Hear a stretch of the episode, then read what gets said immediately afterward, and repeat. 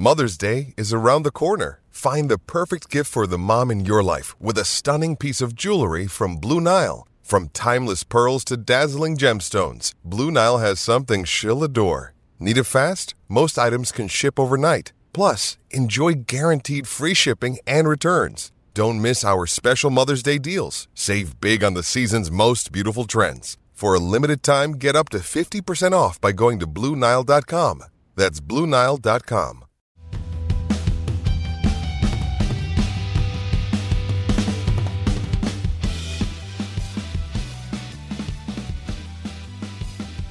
Hello, everybody, and welcome to the Manchester is Red podcast brought to you by the Manchester Evening News. My name is Dan Murphy, and joining me today on this inexplicably cold May day is Mr. Samuel Luckhurst. Samuel, how's it going?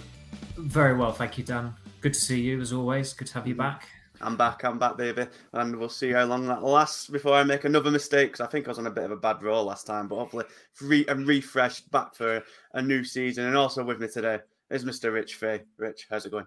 Yeah, I'm hoping I don't have any errors either. Like you said, you you throw, yeah, it's exciting, isn't it? I mean, it does feel like there's a, a new sort of sense of life, a clean slate for United this week, doesn't Mhm. it? It feels like you know that season is behind us now, and we can start looking forward to the future and look forward to this podcast as well. Absolutely not. You you know what? You're absolutely bang on there. It's exactly what I was going to start with. It's like you know, it's only what five days removed from United suffering yet another defeat, watching the neighbours um, win another Premier League title in scenes that United can only remember faintly from nearly ten years ago now. But even so, you know, just after the worst ever Premier League campaign on a, a measly 58 points. But even so, Samuel, it has been quite a optimistic week. I think fans know that the season is out of the way, the, the dreary death march is finally finished, and Erik Ten Hag is definitely in through the door. Um, it seems like hopes have been risen somewhat ahead of the summer, ahead of the next season, and Ten Hag's the, the main culprit in uh, in that happening. Indeed, it, it had become quite stagnant in the last months of the season. Rangnick always referred to the the defeat to Atletico Madrid in, in mid March, and it, it was like a slow death march to the Europa League or the Europa Conference League in those final months, with a couple of spectacular defeats thrown into it. And the, the fact that the club, I, I knew that the the Ten Hag press conference was going to be post season, but uh, we, we got word of it, I think, on Thursday last week that it was going to be on the Monday. So they, they could hardly wait to draw a line under this season. I think we still say this season, don't we? I, I suppose when you get into June, you can say last season, but it, um, um, it's still that that grey area at the moment. And t- t- Ten Hag was personable. It was it was a good start. Um, there's there's a lot of there's a hell of a lot of work to do, but it, it, from from our perspective anyway, where you can gauge what the what the online audience is like and what the readership is like. And the readership for united is always you know, pretty immense but there are there are troughs as well. If there's a bad defeat or a bad run of form there is going to be a lack of interest or, or not as much interest and that was an issue with Rangnick's uh, tenure, certainly in those last couple of months, but it has certainly picked up. And, and also, automatically, as soon as the season ends, people think, well, the transfer window has opened. Technically, it hasn't, but it, it pretty much has. And, and there's interest as to what United are going to do, what they're what they're trying to do.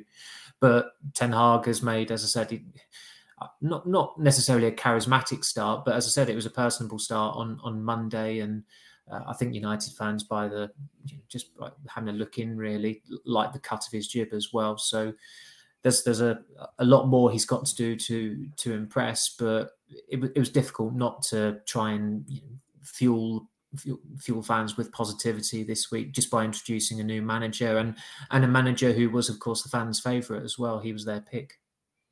Yeah, absolutely. And I think as I've seen this happen so many times, you know, watching from my own club and watching every other club covering United, of course.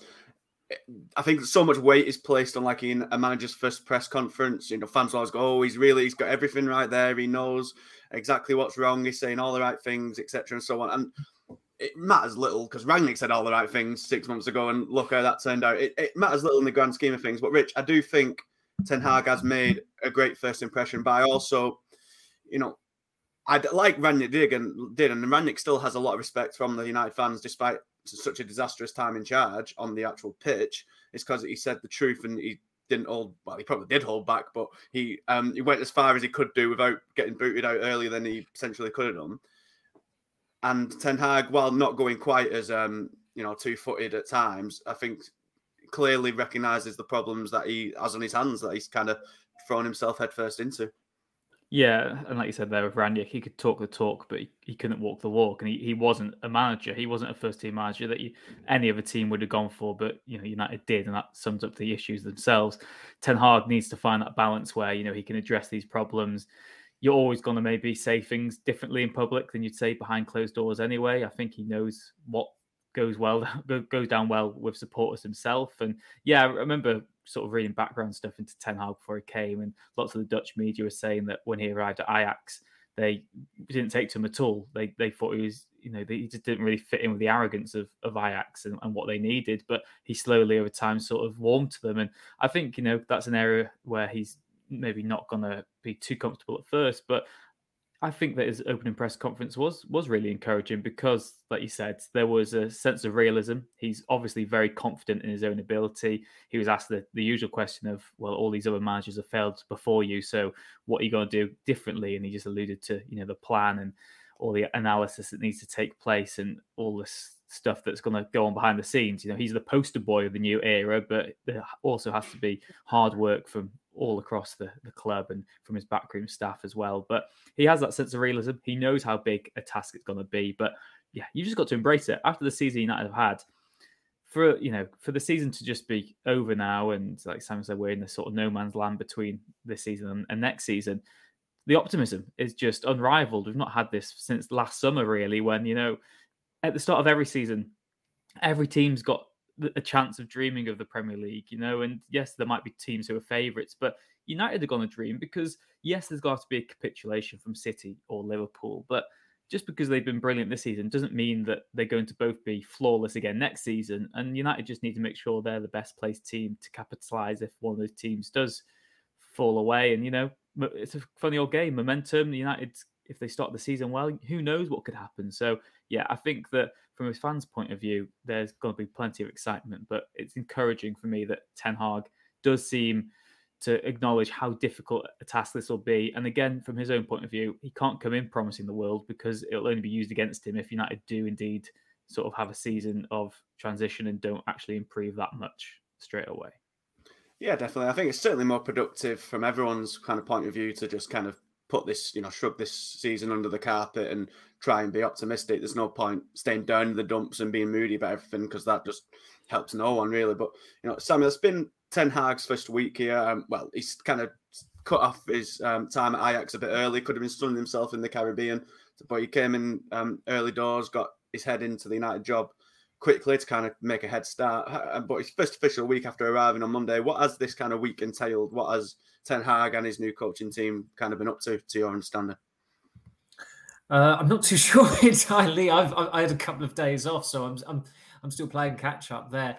It, I mean, the the interesting thing, one of the interesting things about Monday was that he'd, he'd never been to Old Trafford before. It was the first time he'd actually stepped foot in the place, and his his professional career as a player and a coach has spanned something like 33 years, I think. Um, he's, he's even been to, to the Etihad, so it's pretty extraordinary for someone who's who'd worked at Bayern Munich and Ajax never to have ended up at Old Trafford for a game uh, for, for any purpose. I, I, remember when Mourinho was Inter Milan manager and he came over to Manchester to watch United against Chelsea in preparation for um, United's Champions League tie with with Inter Milan next month because he was he was Inter coach at the time. He was he obviously the the cameras honed in on him, and he was um, he was assist he was next to someone who was clearly you know his his opposition scout at the time. And That was that was Andre Villas-Boas, who then two years down the line is is appointed Chelsea manager and goes on to become Tottenham manager. Um, but yeah, it was pretty extraordinary that that Ten Hag hadn't actually been to Old Trafford before. But speaking to some of the people at the club, they they got a really good impression from him. Um, I mean, the, the, the tour of of not just the stadium, but actually going to speak to staff uh, in the canteen, going into the offices in the East Stand, is something that has, has, gone down very well. There's an element of planning that that comes with that, but it's also you know off, off the cuff things. I think, he, but looking at the video that United released, he came across a, a lady in, in, in the canteen staff who's worked there so long that she was there when Steve McClaren was there, and McClaren seems to to remember her. I think he points out to her in the video, and you know, I think from what I was told as well, people who were quite shy and wanted just to stand to one side as he walked down the corridor weren't weren't getting away with it. He would stop people, he would ask them their name, what they did. So he took immense interest in speaking to as many people as possible and shaking as many hands as possible and making as good an impression as possible as well. Um, he's he's not holed up in the Lowry uh, like previous United managers. Solskjaer and Rangnick also um, started out there before they moved elsewhere. Mourinho, of course, never left the Lowry. He had a two and a half year residency there, but Ten Hag is in. Uh, he's, he's staying in Mere at the moment, which, as anyone knows, who's been out there, is it's quite an isolated area, but very leafy and pleasant place to um, con- conduct your own analysis out of the um, out of the way, out of the the media glare. I mean, I remember one time when Mourinho left the Lowry to try and go to a restaurant, and it was it was a bit of a nightmare for him because that him him and his entourage were trying to settle on somewhere to eat, and they were just being followed by photographers, uh, someone selling the big issues, you know, fans just. There was one fan I think who just walked up to him and, and, and took a selfie of him without asking. So he found that quite intrusive, and it was, it was it was still surprising that he ended up staying in a hotel, but it wasn't an experience that was particularly pleasant for him then. And I don't think I, I, think that probably informed what he said a couple of months down the line when he said it was a, a disaster living in Manchester. But he, he, he brought some of that upon himself, whereas Ten Hag at the moment is well out of the way. You, you have to go on quite a trek to to get to to Mere. It's it's not far off the M6, in fact. So he's out of the way conducting his analysis. Um, obviously, you know, recruitment is the priority at the moment, and United are busy on that front.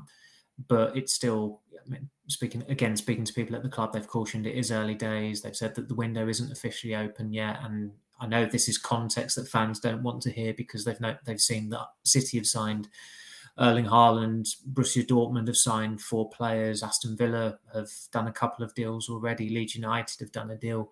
Uh, it's there are no excuses, but clearly the upheaval that's been going on at United in in recent months has had an impact. There've been drastic changes at just about every significant level at the club, where it's whether it's hierarchical, managerial, scouting department, communications department, press office. It's it seems like it's all changed everywhere and that is bound to have a knock-on effect um, as far as recruitment is concerned, particularly given some of the players that they like and would want, but because of recent events or because of you know the circumstances, it's it's very difficult to do them. In the case of Kalvin Phillips, it, I mean it's it's pretty much this year's so far anyway. It feels like this year's Jack Grealish, and that as soon as the club um, stays in the Premier League, it, you know, the, the chances of that deal happening become slimmer. Yeah, absolutely. I, we'll come on to transfers in a minute because it does seem, as you mentioned there, I think Liverpool signed obviously Fabio Carvalho as well. So a lot of teams are making deals. Yeah. Even though, even though, as we said, the window isn't officially open, but it does feel slightly already that United maybe falling behind a little bit, Rich. But we know we speak today, um, a full month to the day until you know Ten Hag begins pre-season at United. He won't have a full squad then. There's um Nations League. Yeah, the, the football just does not stop. There's Nation League fixtures to come at the start of June, and I think even in July as well at some point. So you know, much of the squad, especially kind of the Portuguese contingent, um, you'd expect, will be away with their national sides. So it won't be a full team that Ten Hag has to work with straight away. But before then, you know, of four weeks, a month till that day, what what needs to happen? What do United kind of need to get done before you know Ten Hag welcomes his players and starts coaching them for the first time? Yeah, there's plenty of work still to do. Like you said, Dan, there's always going to be the mitigation that when he gets to work and starts training with players, he's not quite going to have the the team that he wants in mind for the start of the season. We've seen that in the past few pre-seasons anyway. Obviously, there's that tour, the infamous tour taking place in the 2018 World Cup, where Jose Mourinho just took the kids, and it wasn't even the most sort of talented kids he took with him out to the States. And then Solskjaer boasted that the year after that United had done so much extra fitness work than, than this team that had gone out before, and it was because they've been training the academy children, you know, all all season really. And you know, this this preseason is going to be, like you said, a little little different as well because you've got the international fixtures, you've got the season starting earlier. There's going to be really interesting to see how players are sort of staggered when they come back. It's going to be interesting to see if Ten Hag looks to implement his system straight away that he's going to be using, you know, considering the players being used and it might not actually be playing that often next season. And again, in terms of players who are going to come and leave, there's, you know, as we know, six players due to leave when their contracts expire the first of July. Juan Mata's already indicated you know, that he'd be happy to stay. Of course, he'd be happy to stay, but that relies on Ten Hag actually sitting down with him and potentially offering him a contract. Yes, that would be great to have someone like him around, but he's not got to offer anything on the playing side next season. So, what is the point?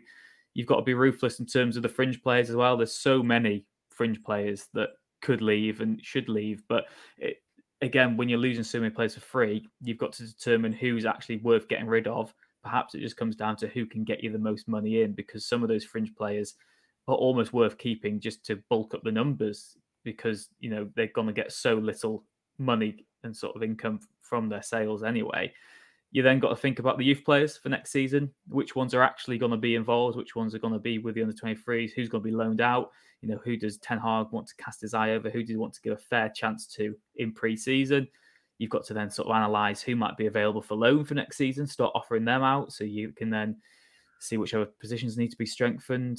And yeah, there's so much for him still to work on. And of course, there's transfers as well. I mean, like Samuel said, midfield's got the mitigation to it because Kalvin Phillips Leeds staying up complicates that. Declan Rice, you know, he's just such a budget blowing signing this summer. It would make no sense really to go for him when you need to get so many players in.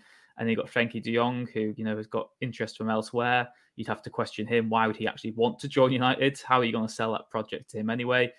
There's other positions, you know, United want an attacker. The talk of, you know, getting at least one backup goalkeeper with Lee Grant retiring. In fact, Dean Henderson could leave this summer. Centre back seems maybe the most straightforward in the fact that Timber and Pau Torres are both of interest to the club and both available this summer. So, you know, there's definitely a chance of getting one of them in. Uh, but again, then if a centre back comes in, you've got to decide which defenders are surplus to requirement. You've got to get rid of Jones and Bailly. Tuanzebe's not got a future at the club. He's just not really done it yet. I know there's going to be some fans saying, well, he's got a bit of potential, but he's just not shown it. And he's had disastrous low moves. So, yeah, I guess Ten Hag just needs to really take that step back and just ruthlessly go for the side and see how many players he can actually afford to let go and then evaluate which ones are the, are the best to let go. Which positions are they really overstocked in? and which players can get him the most money to sort of boost that budget as well.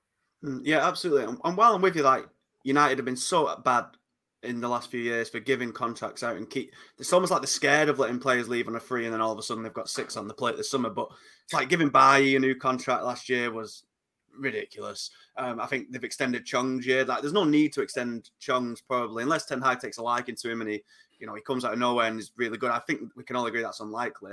Why not just let Chong go and leave and go and play elsewhere? It just seems like they're really adverse to kind of letting players go on a free. But Mata, I kind of, I think I do disagree with you there. Now I know he's not going to play regularly and or that often, but his lack of playing time this past season was, to me at least, an absolute mystery. And mm. even games against Brentford, when they're playing against low blocks, he's just that bit of kind of ingenuity that no one else in the midfield at present has. Now, obviously, Ten Hag might look to bring that in um, in elsewhere. You know, Van der Beek could have it, and he might he might kind of come to life a bit um, under his old manager. But to me, Samuel, I, I, don't know what you think, but to me, I, Mata is the one player of the six that I think I would give another year to personally. You're not the only one who said that uh, to me recently. I, I, still I still disagree with you uh, and, and the other person as well, who, who remain un, unnamed for, for their own sake.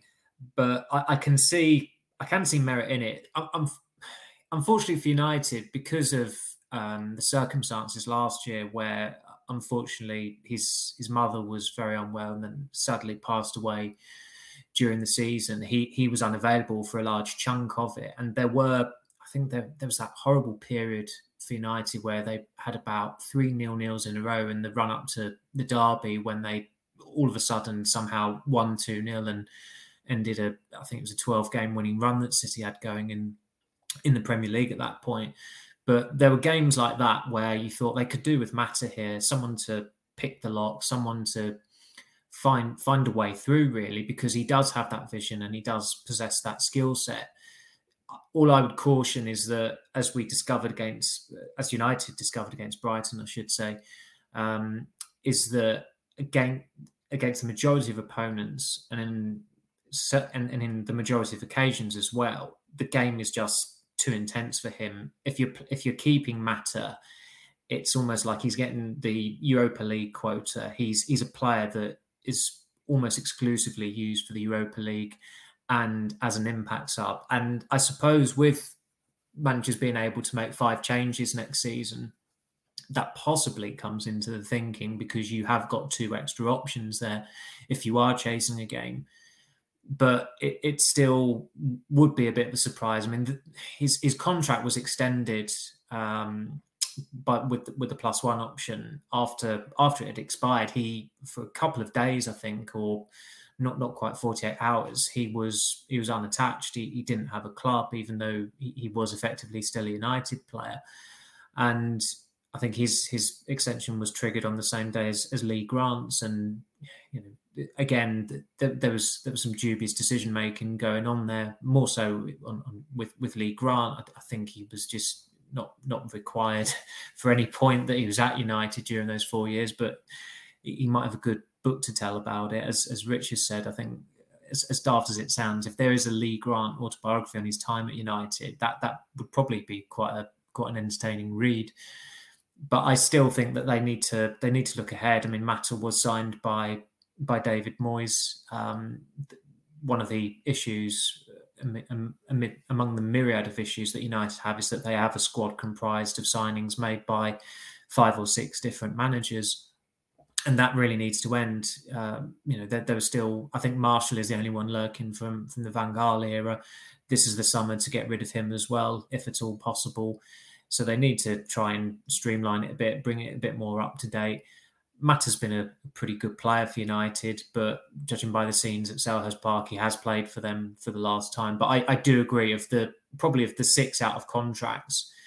Um, he, he's he's the one that there would have been merit in keeping. Although I haven't said that before it came out that Matic's contract was actually not expiring in, in 2023, it was expiring this year.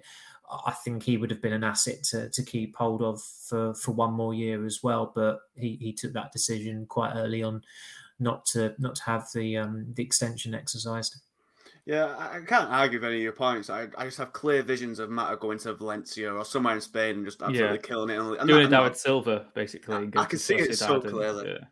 Yeah, and the other thing as well, though, Dan, on that is that it mm. is an interesting point that United have got to lose so much experience from the dressing yeah. room this mm-hmm. this summer. I mean, I did a sort of piece on this yesterday saying that uh, they might sort of be even Lee Grant. I know he's not offering anything on the playing side, but you think Lee Grant, Mata, Matic, Cavani. I know that he yeah. hardly ever plays anyway, but that is a lot of experience and a lot of guidance in, in sort of key situations. And then you're losing Pogba and Lingard, who are two of the most popular and, you know, the mm. two of the jokers of the dressing room. There's a lot of characters leaving United this summer. It's going to be yeah.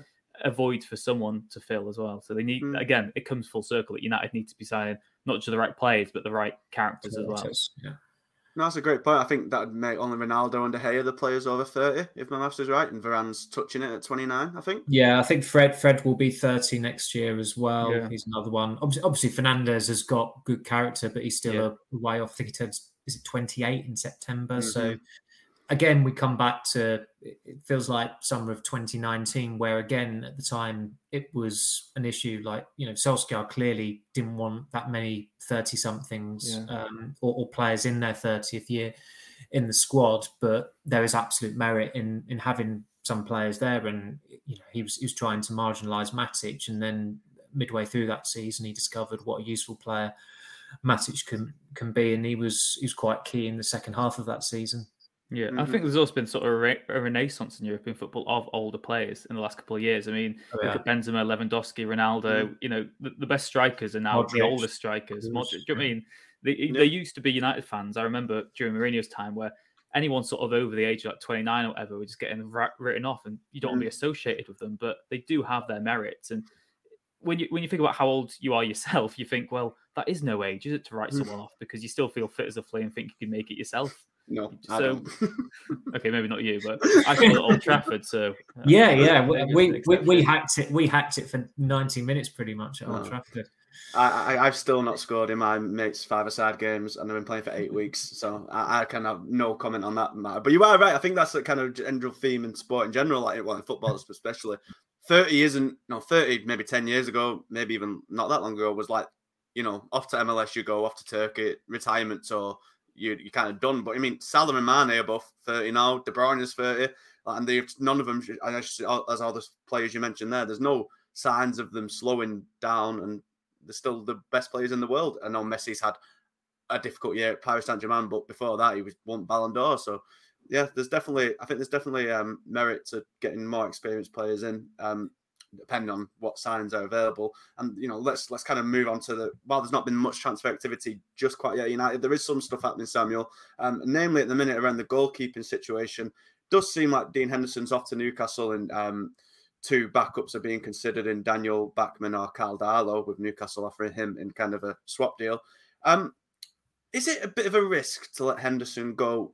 I know De Gea has had a great season, but as we've kind of discussed, his distribution isn't good. He isn't comfortable on the ball. Like to me, that's what Ten Hag likes. Ten Hag got in, uh, got a bit of criticism, and it was from an English pundit, so take it with a pinch of salt. But he did get in some some criticism after the two two game in the Champions League with Benfica for playing an older goalkeeper who was better with the ball at his feet oh, than yeah. um, Onana, and the, the, the goalkeeper made a mistake for the second equaliser, and obviously Ajax eventually went out.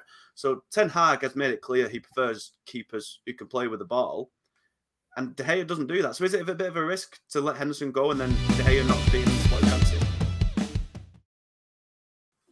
Who's the pundit who said that? I think it was either Sutton or McManaman. They were both on duty for BT at the time, but they both well, said different points. It's it's it's whichever one of them it is. It's a stop clock is right twice a day uh, mode because it's it's quite a valid point in that I think Onana was he's out of contract. I think he's he looks like he's going to Inter Milan and he didn't play much last year because of a doping ban. I think they signed Stekelenburg at the start of the season. He got injured. And then, as you said, this 38 year old goalkeeper was elevated to number one when at the start of the season it looked like he was he was third choice. With with Henderson, it still seems like that in making a decision, there's a hell of a lot of indecision about United because their preference is for a loan. I think they are still quite worried that they could get burned if they if they let him go permanently when De Gea has got at the very most two years left in his contract. Again, we talk we're talking about ages earlier. De Gea is only 31. Um, he, he, could he could go on playing at a high level for the best part of 10 more years if, if he really wants to. You've, you've seen that with other top goalkeepers um, in over the last decade or this century where Neuer, Buffon, Casillas, it's it's perfectly possible whether that's at United is is another matter altogether. But unfortunately for United, as you say, De Gea has been has become limited in what he can do as a goalkeeper, and in the last four years, he has he has stood still. Not not literally all the time, but you, you know, sometimes when people are watching this, they they get the wrong end of the stick or they're listening to this. But where you look when you look at Alisson and Ederson, and I think De Gea is a better shot stopper than um, than Ederson, and he's as good a shot stopper as Alisson, but those those two goalkeepers have got more have added more strings to their bow, and a little bit like fullbacks um, over the last ten years, goalkeepers now are not just judged on keeping the ball um, out the back of the net; they're judged on instigating attacks. And it was interesting during the Brighton debacle uh, the other week that the third goal, I think it was, Robert Sanchez pinged a ball that must have travelled about sixty yards to Cucurella and it led to Pascal Gross scoring. Now Sanchez is now the number two goalkeeper for Spain behind Unai Simon. Oh, sorry, not Simon, Simon, and David Raya um, is the number three goalkeeper who plays for Brentford, and, and De Gea's obviously out of the picture. I'm not sure if Spain have announced their squad yet. Um, they have. He's out. Well, no, yeah, he's out. Well, there you go. You know, so no, nothing has changed on that at all. And I thought when Enrique omitted him in March, that if Ten Hag was of the opinion that he wanted to make Henderson his number one next season, that had taken the sting out of the out of the decision because as good as De Gea has been this season, I think a lot of United fans are aware that he's limited, and there's all, there's almost been a bit of support for for Henderson to be used by Ten Hag next season because most United fans are on board with Ten Hag being manager, and they want him to be able to implement his his style and playing the way he wants to play. And De Gea just doesn't, you know, he, he doesn't really quite fit in there. But it's pretty clear that unless something drastic changes, he's going to be the number one goalkeeper next season. Um, so there's an element of risk already in that. Do you try and train De Gea to be a, a Ten Hag goalkeeper if, if if such a thing exists? It seems a bit premature to say that. The goalkeeping staff is is not due to change. United expect Richard Hartis and Craig Mawson, the two coaches, to to remain um, as part of Ten Hag's backroom staff. Does that mean that Ten Hag will bring his own goalkeeping coaching still remains to be seen. It's I suppose it is just about possible, but three goalkeeping coaches does seem quite excessive.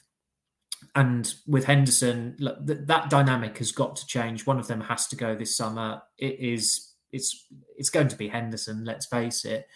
But where United's preference is for a loan, they can possibly revisit the situation a year down the line where they'll have probably triggered the, the extension to Gea's contract because let's face it, they're not going to release him. And then they have to make a decision next year whether they put Henson in at number one and sell De Gea. The, the ridiculous thing will be by that point, Henderson will be 26, which okay, it's it's not it's not old for a goalkeeper at all, but it's nowhere near it's not young either, really. And and he's been knocking about for a long, long time.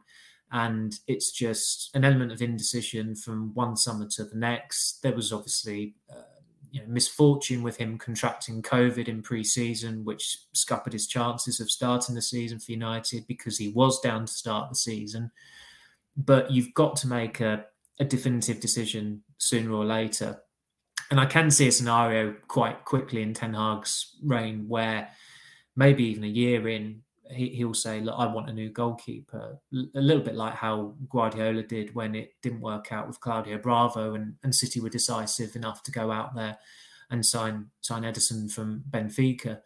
But it does seem it, there is an element of them kicking the can down the road and not wanting to make an outright decision on it. And okay, Henderson's on a long contract and he's he's on about 110 grand a week, so those are significant stumbling blocks in terms of actually selling him permanently. But United have literally never ever said to him or his representatives that you know he's he's free to be sold permanently. It's whenever there have been discussions over the possibility of him moving elsewhere, it's always been with a loan deal, and with with Darlow, I suppose with Darlow and Bachmann. They are very obvious backup goalkeepers. They're not going you know, there's an outright number one goalkeeper there, which wasn't the case um, in Solskjaer's last full season, where the goalkeeping rotation didn't really help De Gea or Henderson. And in targeting someone who's very obvious, very obviously going to be backup, there's there's merit in that. Um, in, in January, Dubravka and Henson was moved as a swap deal. Dubravka didn't want to make the move, so that didn't happen. Dubravka went on to play all of Newcastle's games, so it's it's obvious for it's it's you know a pretty sound alternative for Newcastle to suggest Darlow instead, and and Darlow's aware of the discussions, and I suppose a, de- a decision will be made at some point in June. Yeah, t- to me, I see like United have so many other positions need to strengthen this summer. I think you know they can easily point towards you know De Gea's had a great season. He may well end up being the player of the year, although Ronaldo will likely beat him to it. But he could have won. It could win it for record fifth time. It's not a urgent position that needs strengthening. But I do kind of think it is. I think I, I wrote earlier this week that you know De Gea's save percentage this season was about 69. Um, I think it was something along those lines, and it was only 0.5 percent worse than Ederson's. So you're right. Like on, in terms of shot stopping, they're pretty even keel.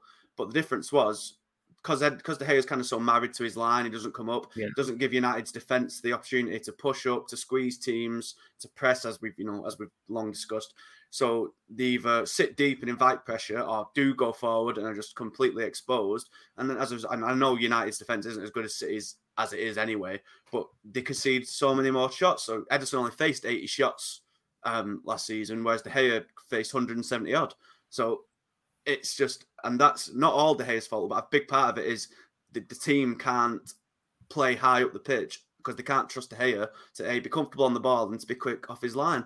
So, and I think the, the, if Ten Hag's going to play in the in the way that elite clubs play now, Liverpool and City both do the same. It both stems from having really good keepers who, while world class shot stoppers, in Alisson's case at least, the main assets that make them so useful is their on ball, on the ball ability, confidence, and um, kind of perception of coming out off the line. De Gea is an amazing shot stopper, been one of the best in that regard.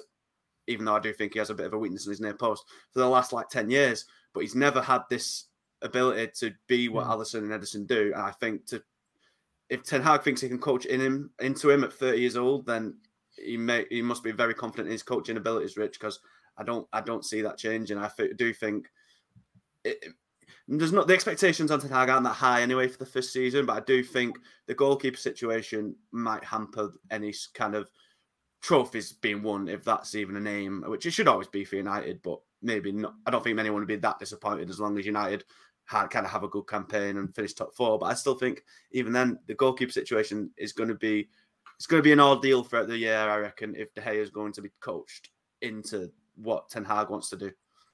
Yeah, absolutely. Like I said, and uh, you know the reason De Gea makes so many good saves is often because he's given the ball away or they, they've given the possession away so easily from the back anyway. So yeah, it's one of those where you know maybe in an ideal world you would get rid of De Gea. You maybe maybe you can get rid of him and Henderson and get someone completely new in, like someone said, like Pep had to do it at City because you just need someone who fits in that mold and has that that modern approach. But I guess that as much criticism as you throw at De Gea, you've got to throw at the centre backs as well and the defence. And the, the fact that De Gea is making so many saves shows that there's so much failure elsewhere on the pitch. It stems from having no structure, stems from not having a solid centre back partnership, it stems from not having a proper defensive midfielder either. And again, it's been said so many times this season, it's also from forwards who don't don't defend in the opposition's half. You know, it starts from that high press and engaging high up the pitch to ensure that your team is not so easy to walk through in the first place. So I do feel that some of the criticism, it's just so easy to blame De Gea for so many of the defensive issues as well, and you know, say that he's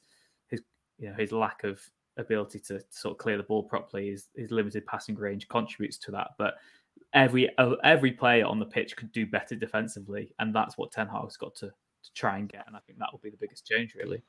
Yeah, yeah, there's no doubt about that. You know, centre back's another position that's going to have to be probably the, the second most important after centre midfield, I'd wager. And you've just written a story about um, Pau Torres. He's a player United have been tracking since last year. They eventually went for Varane instead that summer and didn't bring in another centre back. But he again has emerged as a potential target this year, and United are now kind of running that by Ten Hag. What, what do you think the result of that may well be? Yeah, so Torres was on United's five-man shortlist at the start of last year, and like Samuel reported at the time, Varane was always the preference, but there's always a bit of skepticism about whether they'd be able to pull that one off. They did pull it off, so Torres remained the backup. United's interest never sort of went away, but they revived it earlier this year. Torres had a great individual season again with Villarreal, played every second as they got to the Champions League semi-finals. You know, they got not in Champions League next season because they had quite a poor La Liga campaign ball playing, centre back, left footed. So, you know, Louis Van Gaal would have loved him. But in terms of what he'd actually bring to the United back line, still maybe some question marks about his physicality in the Premier League and the type of defender the United need. Do they actually need someone who's really good with the ball at his feet, or do they just need someone who's more of a stopper and can offer a bit more solidity in the back line, someone who's vocal as well? And I guess the other question for United in terms of centre back is who's going to be the starting centre back alongside this new signing? Is the new signing coming in to be a a third choice and to supplement Varane and Maguire, or is he coming in to be a partner for either Maguire or Varane himself? So that's another sort of big caveat in, in all of the search. But yeah, Torres is still of interest to United. There's been internal talks. You know, Jurrien Timber at Ajax is highly thought of by Ten Hag, as is almost every member of that Ajax team. We see a new one linked every single day. I think every Ajax player is linked with United at the moment in time. But yeah, Pau Torres is one to keep an eye on. He's still got a release clause this summer. It's in the region of 60 million euros.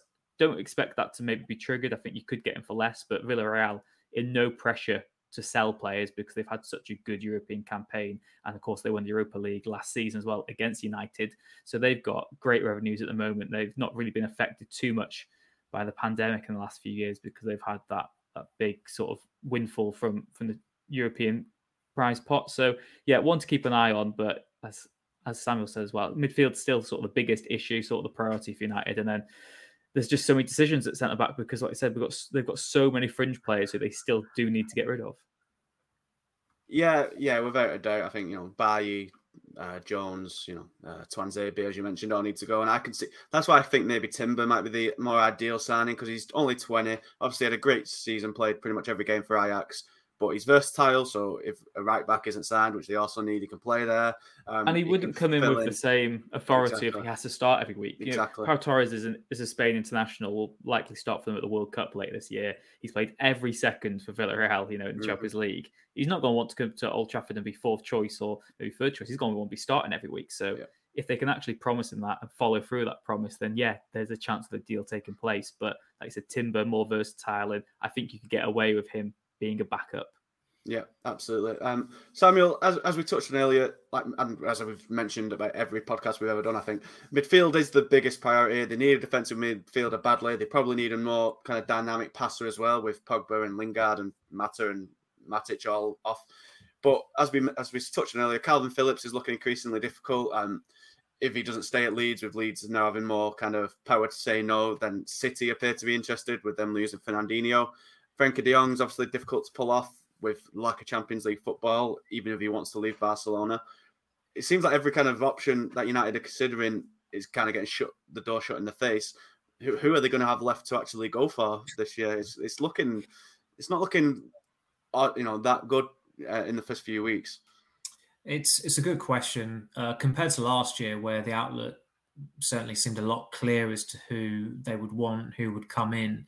It's it's I mean, the, it's, it's, muddied waters, really. Uh, one of the reasons is because of the fact that they're back in the Europa League. Last year, they had top four boxed off before the March international, so they were able to proceed with um, discussions for certain targets. With Varane, I think by that point, even March, they've been they've been discussing uh, a possible deal with with his camp for best part of six months. With Sancho, there was historic interest there that it wasn't difficult to revive, and Dortmund were always going to cash in on on Sancho last year as well.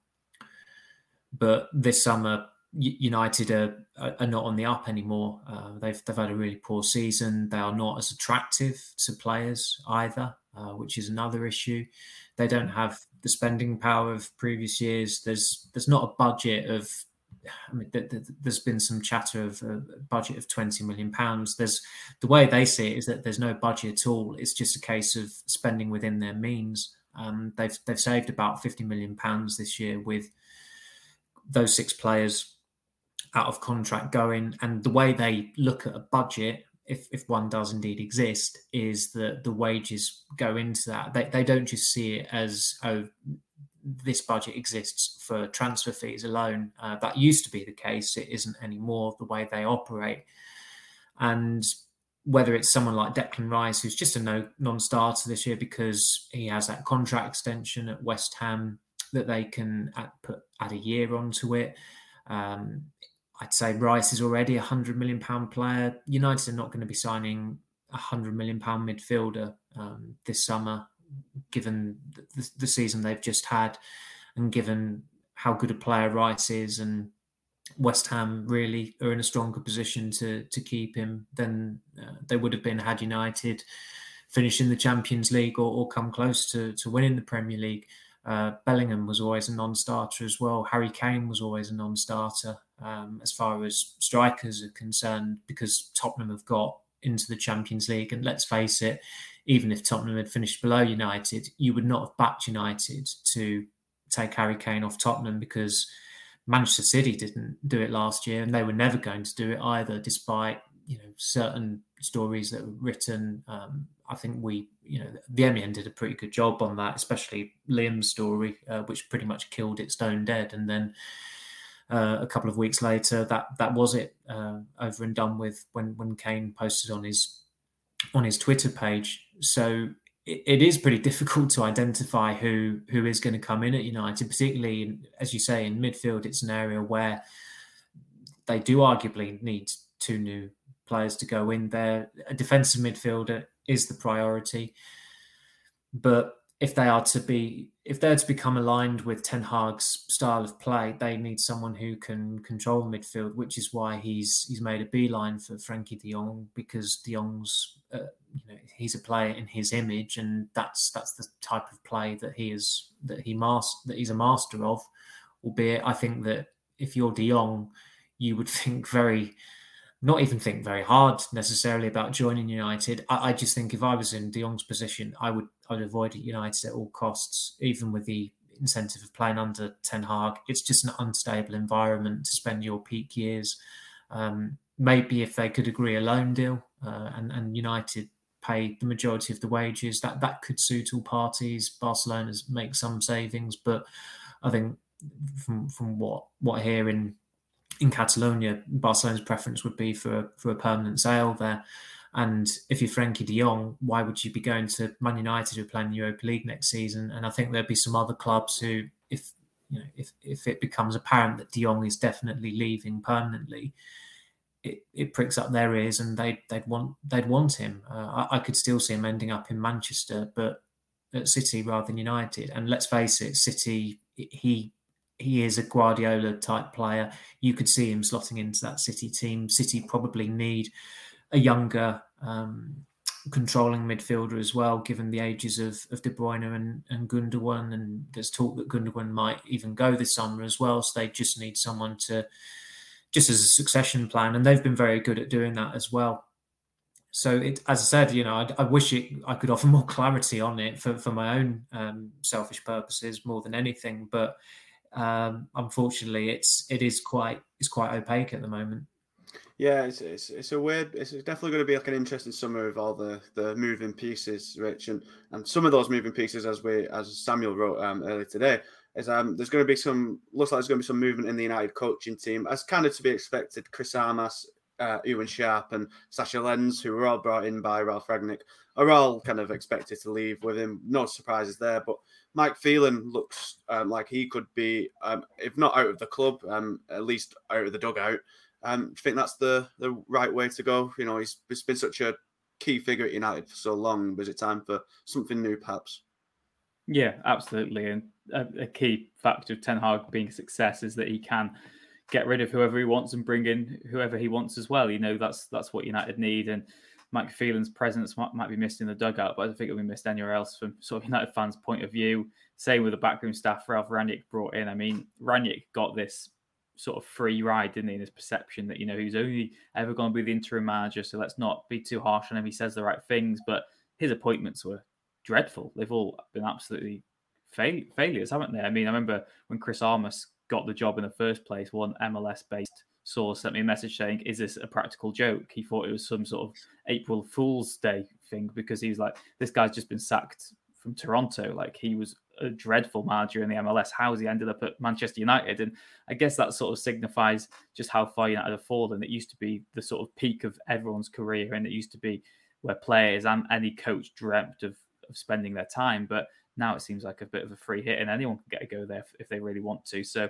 there's got to be, you know, maybe another unveiling of the standards banner in the uh, Stretford end, but with assistant coaches and stuff on them instead, because United have slipped on and off the pitch. And yeah, it's just the clear out that's needed for United. I mean, they've always had people who do really care passionately about the club and they've tried their best. There's no questioning the professionalism of anyone who's been at United in the last few years, really, in terms of that department. But they just need fresh ideas and, and people who are on the way up. And Ten Hag needs to have a backroom staff that, that he trusts because he, like most modern managers, is very much a part of a collective. And whenever he gets any individual recognition or praise, he's quick to to praise those who work alongside him and who are such a key part of the the management team. And you know, if Ten Hag ends up winning a manager of the month or whatever, you can bet he'll be posing with his backroom staff. He won't just be having the picture by himself. So yeah, I just think it's the clear out that's needed. And again, you know, the whole point of United changing is that they have the freedom to do this, that Ten Hag can get in whoever he wants to. He can get rid of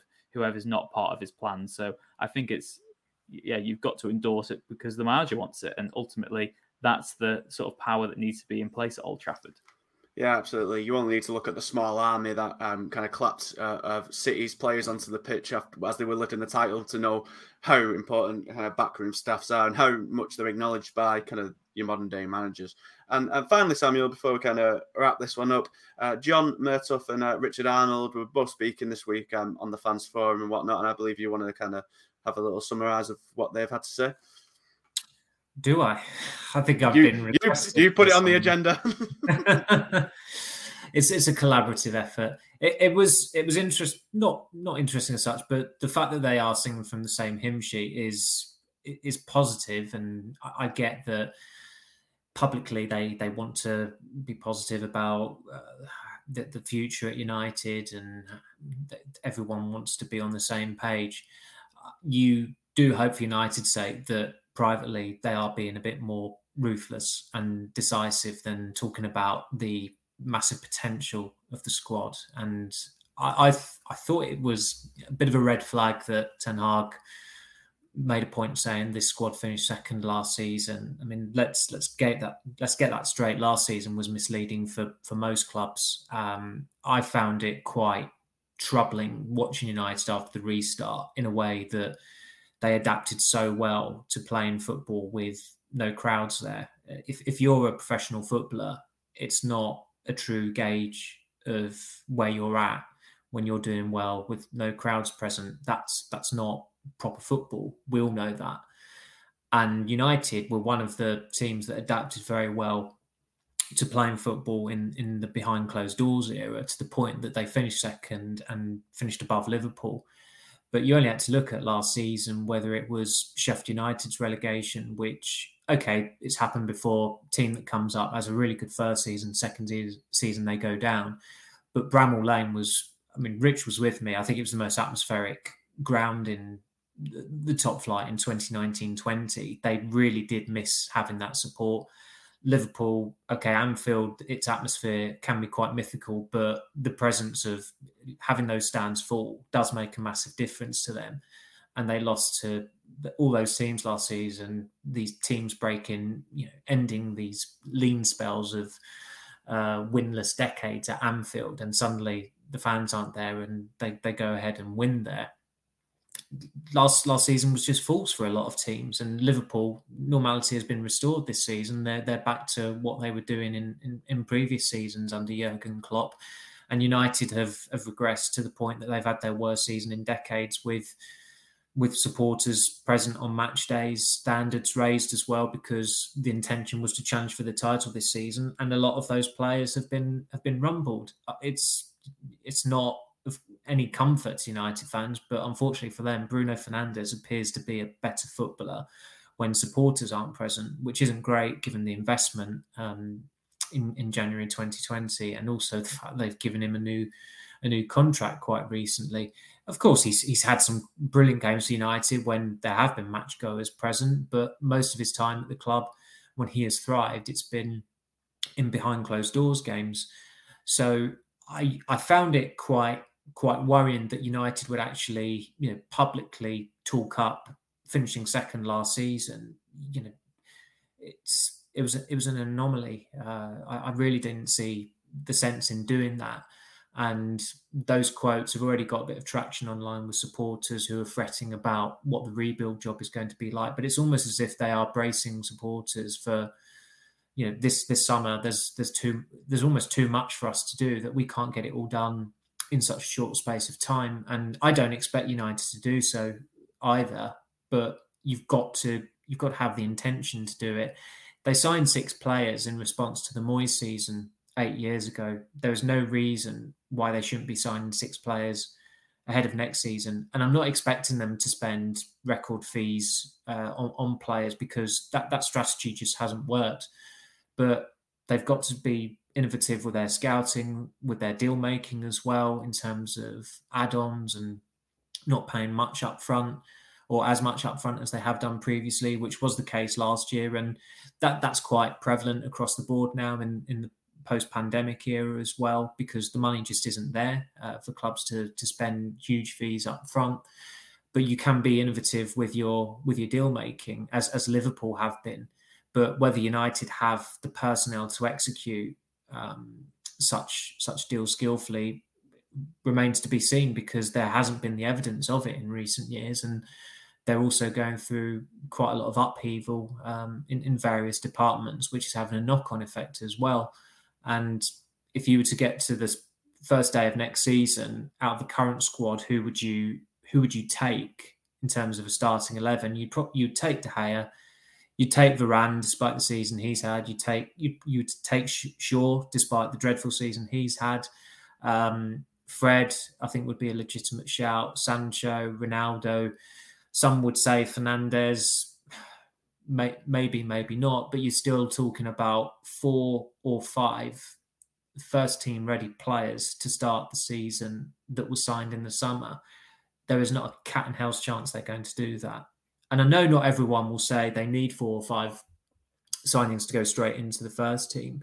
But when you analyze it objectively, which I, I, I am doing there, I, I, do think they need a, a new centre back to go in um, next to Varane. They do need a fullback. They do need at least one midfielder. They do need at least one forward. So you're talking a minimum four new signings to go straight into the first team. I don't think they've. When was the last time they did that? I'm trying to think. Like in 2016, they signed four players that you expected to start the season, but Mkhitaryan didn't start the season. Um, they signed five players in 2020, but as Rich said repeatedly, it was almost as if they were beefing up the squad rather than the first team. It's it's it's difficult. Um, I mean, they they got three in in Solskjaer's summer, and they were pretty much those three were first teamers in in that August. But four, you're talking four or five, and I'm struggling to think the last time they did that. Well, it certainly remains to be seen, and when we do see it, and if we do see it, you can you can bet that the Manchester Evening News will be there first to bring you all the latest United news over the summer. Um, thank you very much, everyone, for listening. This has been the Manchester is Red podcast. Of course, please uh, like, review, share, subscribe, all that jazz, and of course, you can get us on Twitter at Man United MEN, on Facebook, um, on the Manchester United Manchester Evening News page, and of course the website manchestereveningnews.co.uk. Thank you everyone for listening, and we'll see you next week. Ta